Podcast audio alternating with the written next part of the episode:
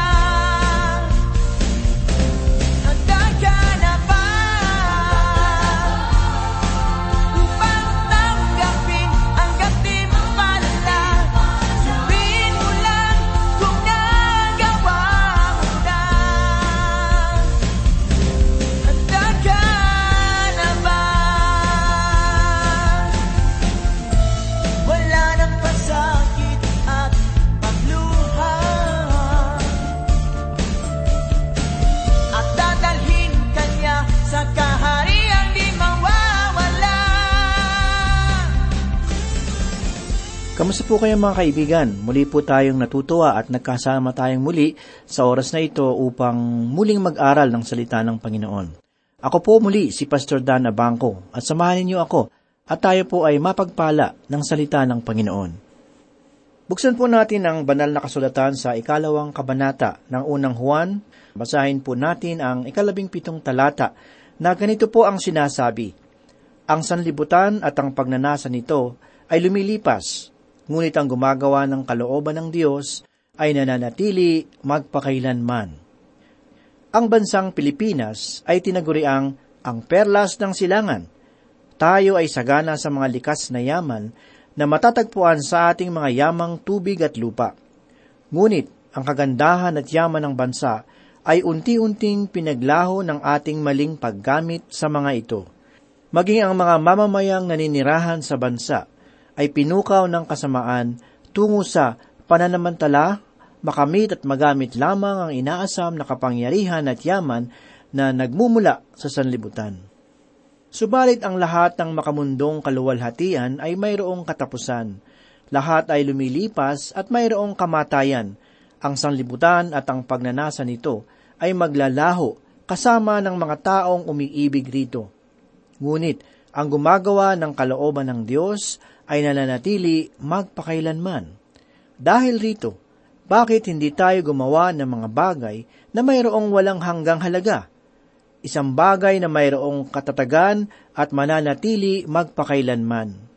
Patuloy pa ni Apostol Juan sa ikalabing walong talata ay ganito, Mga anak, huling oras na, gaya ng inyong narinig na darating na Antikristo, kahit ngayon ay lumitaw na ang maraming Antikristo, kaya nalalaman nating huling oras na.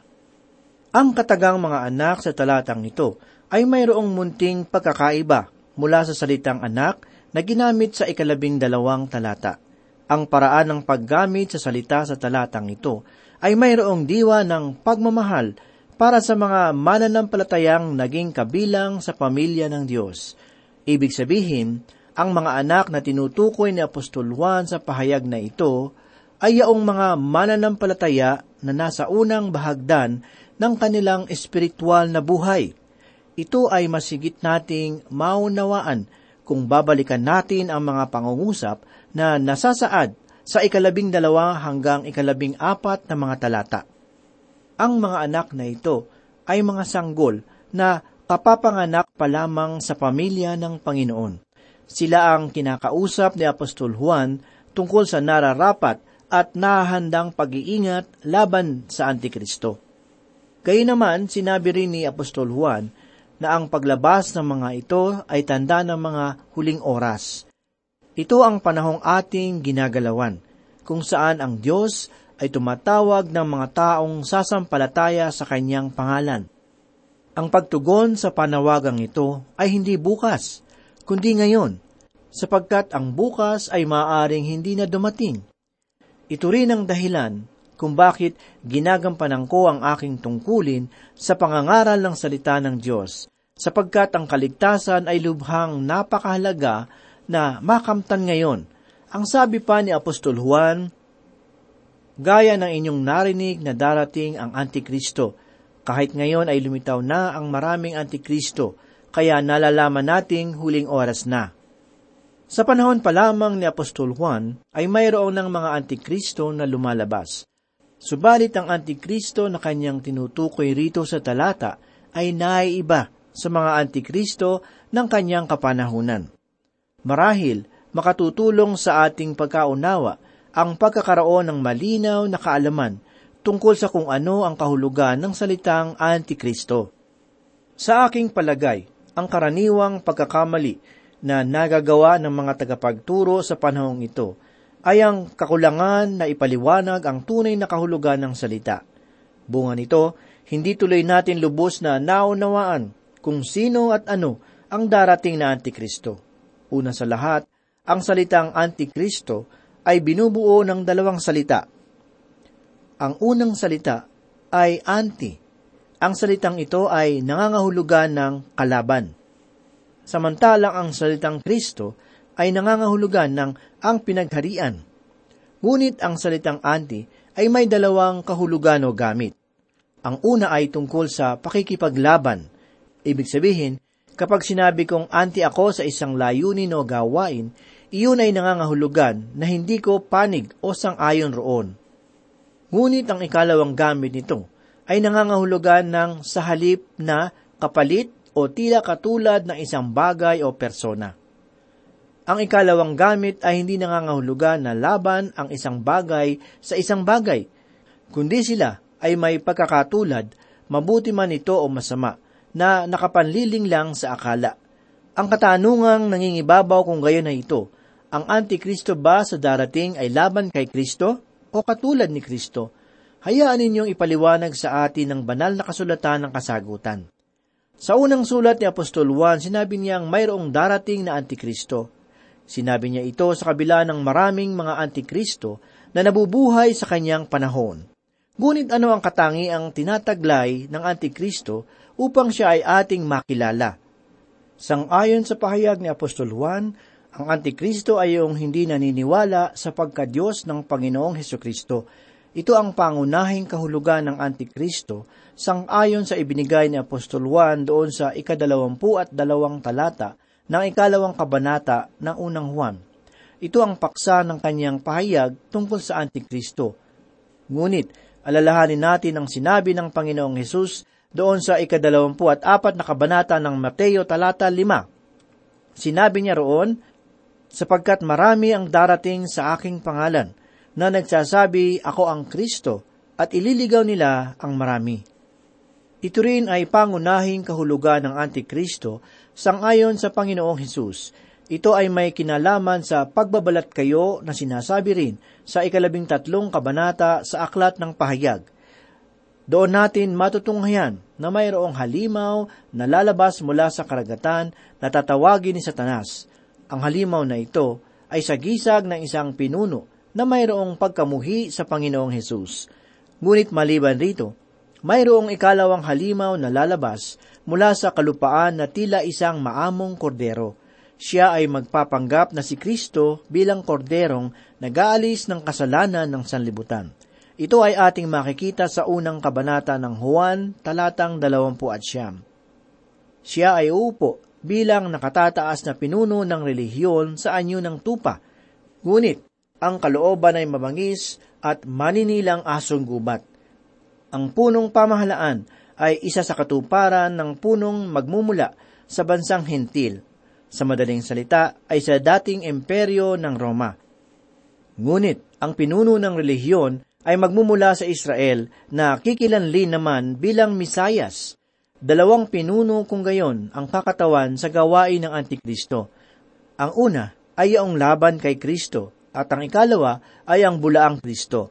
Ang sabi pa sa ikalabing siyam na talata, Sila'y lumabas sa atin, ngunit sila'y hindi sa atin, sapagkat kung sila'y kabilang sa atin, ay magpapatuloy sana silang kasama natin Ngunit sa paglabas nila ay ginawa nilang maliwanag na silang lahat ay hindi kabilang sa atin. Ang talatang ito ay kapaparinggan ng mariing pahayag. Sangayon kay Apostol Juan, may mga tao noong kanyang panahon na nagsasabing sila ay mga mananampalataya, ngunit ang totoo'y mga balat kayong tagasunod lang pala. Dinadala nila ang pangalan ni Kristo at nakikihalubilo sila sa mga mananampalataya sa simbahan sila man ay nakikibahagi sa tinapay at saro ng pag-aalaala sa Panginoon at naranasan rin nila ang bautismo sa pangalan ng Ama at ng Anak at ng Espiritu Santo.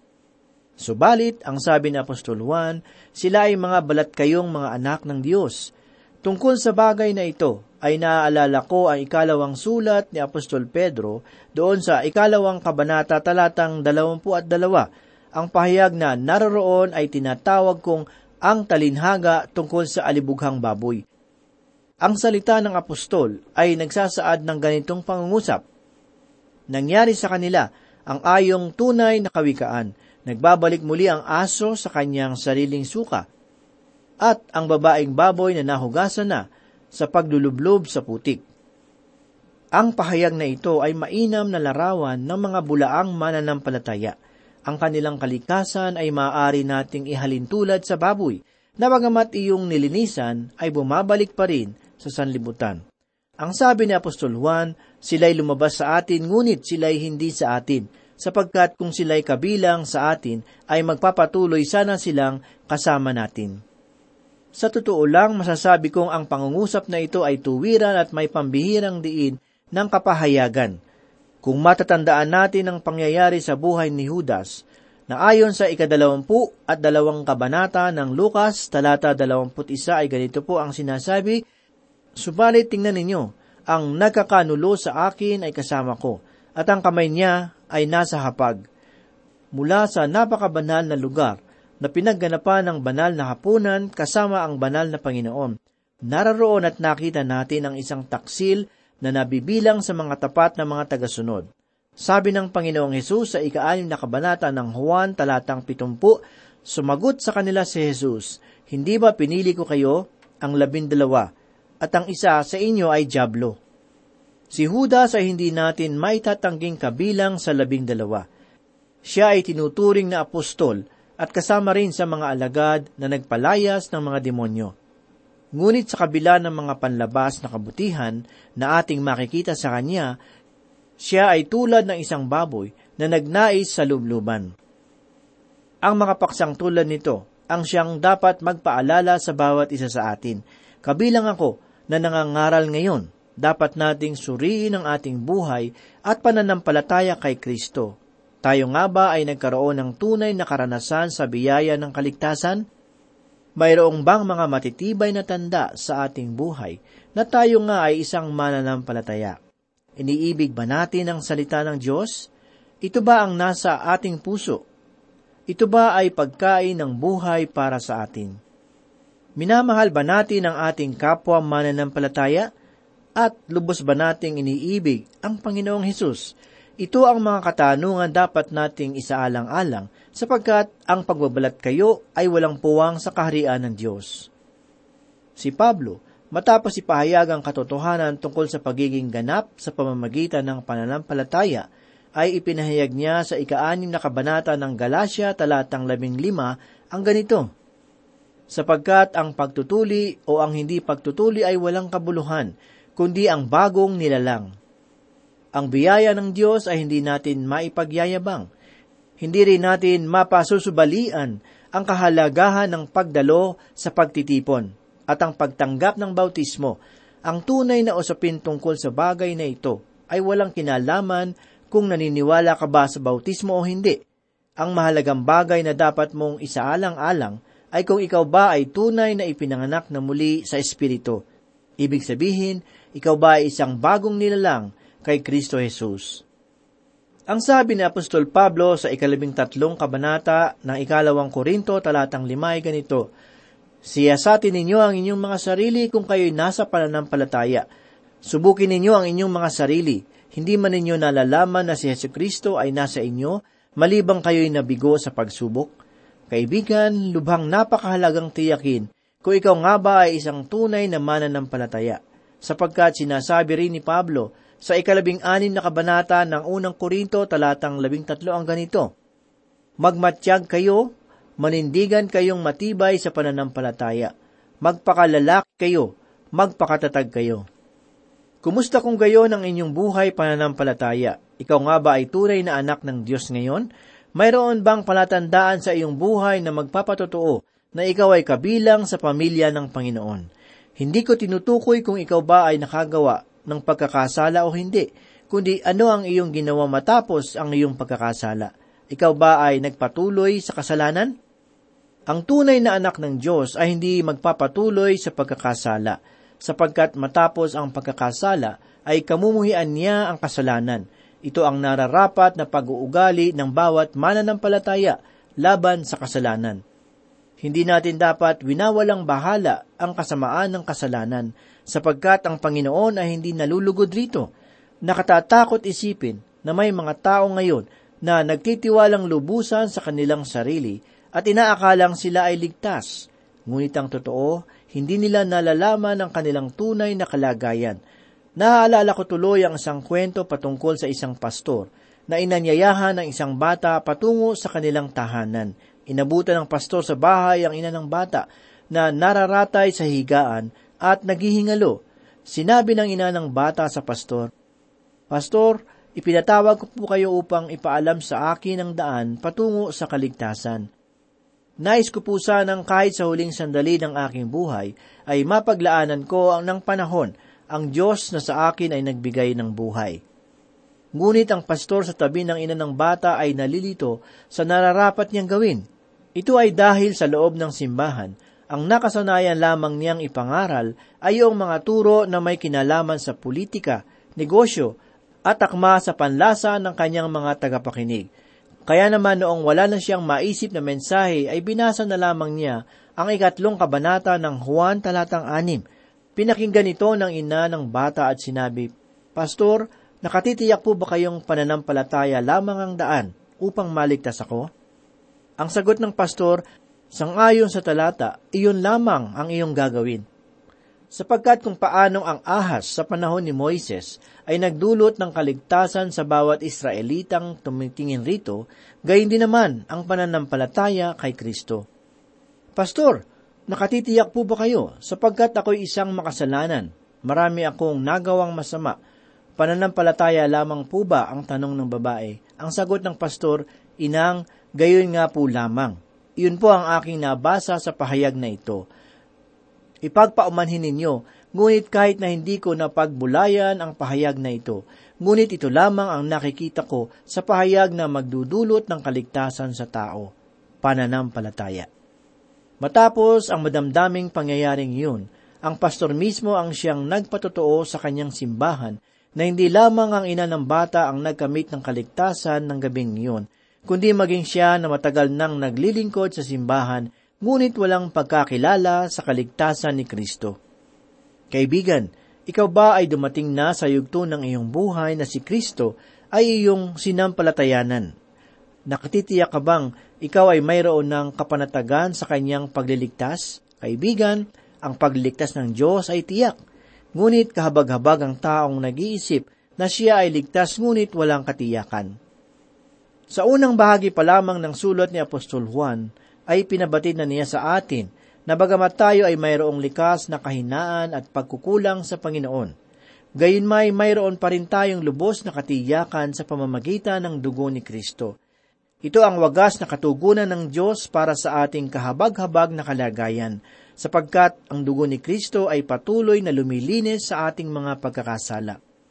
Subalit bilang mga mananampalataya, dapat rin nating malaman na tayo ay pinagkalooban ng Panginoon ng bagong kalikasan. Ang bagong kalikasan na ito ay dapat sa pag-ibig at sa pagsunod sa Diyos. Ito ang paksa na ating makikita sa ikatlong talata ng ikalawang kabanata. Ang salitang pag-ibig ay ginamit ng tatlumpu at tatlong ulit upang ipabatid na ito ay tibok ng sulat ni Apostol Juan. Ang pagsunod sa Panginoon ay mahalaga. Ito ang batayan ng buhay, sapagkat dito natin malalaman kung tayo nga ba ay may buhay ng Diyos kung tinutupad natin ang kanyang utos. Ang pagkakaiba kung gayon sa pagitan ng biyaya at batas ay ito. Sa batas, ang tao ay kinakailangan na sumunod upang mabuhay, ngunit sa biyaya, ang tao ay kinakailangan magkaroon ng buhay bago sumunod. Bakit? Dahil paano mamumuhay ang isang taong patay? Gayon din naman sinasabi ng kautosan na gumawa ka, ngunit sinasabi sa biyaya, manampalataya ka. Ang dalawang ito ay mayroong magkaibang paraan tungo sa isang layunin. Ang tangi lamang suliranin sa kautosan ay ang kalikasan ng tao bilang makasalanan. Sinasabi ng banal na kasulatan na lahat tayo ay nagkasala at hindi nakaabot sa kaluwalhatian ng Panginoon. At dahil rito, walang sinuman sa atin ang may kakayahan na lumakad sa Diyos sapagkat ang ating kalikasan ay mayroong malaking pakikipag-alit laban sa Kanya. Ang tunay na batayan kung gayon ay ito. Iniibig ko ba ang kalooban ng Panginoon? Minamahal ko ba ang Kanyang kautusan? Kaibigan, kung ikaw ay isang mananampalataya, taglay mo ang bagong kaligtasan at ang kalikasan na ito ay magbibigay kakayahan sa iyo upang bigyan lugod ang Diyos. Muli, hindi natin magagawang magkaroon ng malapit na ugnayan sa Panginoon kung tayo ay nabubuhay sa pagkakasala. Sinasabi sa ikadalawampu at walong kabanata ng Kawikaan, talatang labing tatlo ang ganito. Siyang nagtatakip ng kanyang mga pagsuway ay hindi sasagana, ngunit ang nagpapahayag at tumatalikod sa mga iyon ay magtatamo ng awa. Lubos ang aking paniniwala na hindi tayo magkakaroon ng panatag na katiyakan sa ating kaligtasan kung tayo mula sa kaibuturan ng ating puso ay walang pagsunod sa Diyos. Ang pagkakaalam sa iyong kaligtasan ay isang mabuti, mapalad at nararapat na bagay. Hindi ito nangangahulugan ng kapalaluan o tiwala sa sarili. Sa halip, ito ay tunay na kapahayagan ng tunay na kapakumbabaan. Kaibigan, ang pagkakaunawa sa iyong kaligtasan at ang tiyak na pag-iingat ng Panginoon sa iyong kaluluwa ay mayroong malaking pagkakaiba. Ngunit hindi ito magkatulad, bagamat mayroong ugnayan. Ang sabi ng Panginoong Hesus sa ikasampung kabanata ng Juan talatang 27 at 28 ay ganito, Pinapakinggan ng aking mga tupa ang aking tinig, at sila'y aking kilala, at sila'y sumusunod sa akin, Sila'y binibigyan ko ng buhay na walang hanggan, at kailan may hindi sila mapapahamak, at hindi sila aagawin ni numan sa aking mga kamay. Kaibigan, hindi pagmamataas ang magkaroon ng katiyakan na ikaw ay ligtas, kundi ito ay nangangahulugan na ikaw ay mayroong kahangahangang tagapagligtas. Tayo po ay manalangin.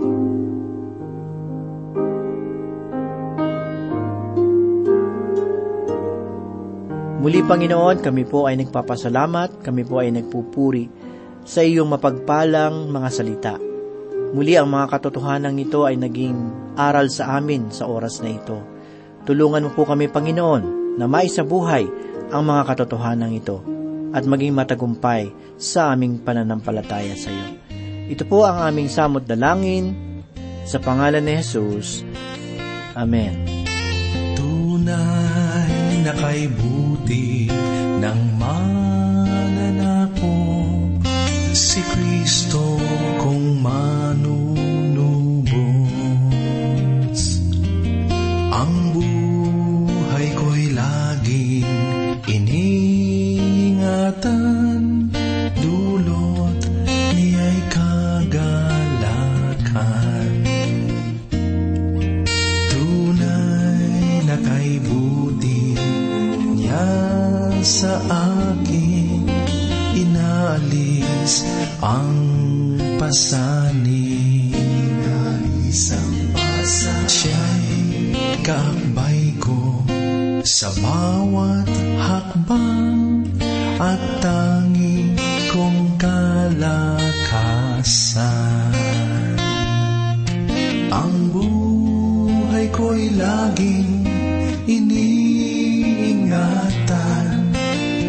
ni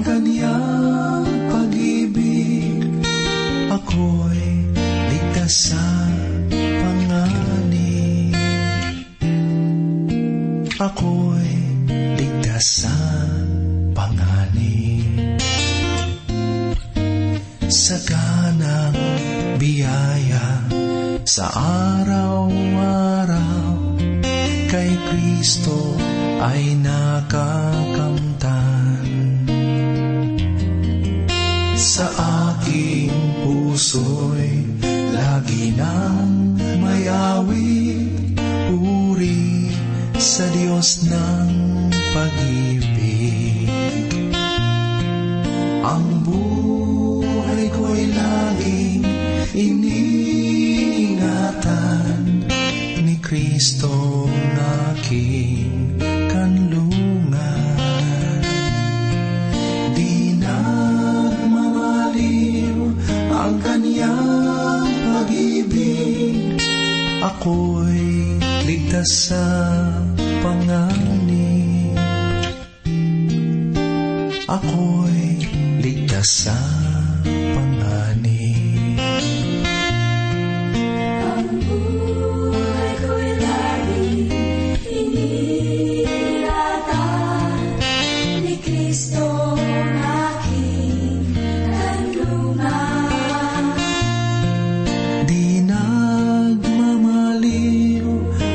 ang kaniyang pag-ibig.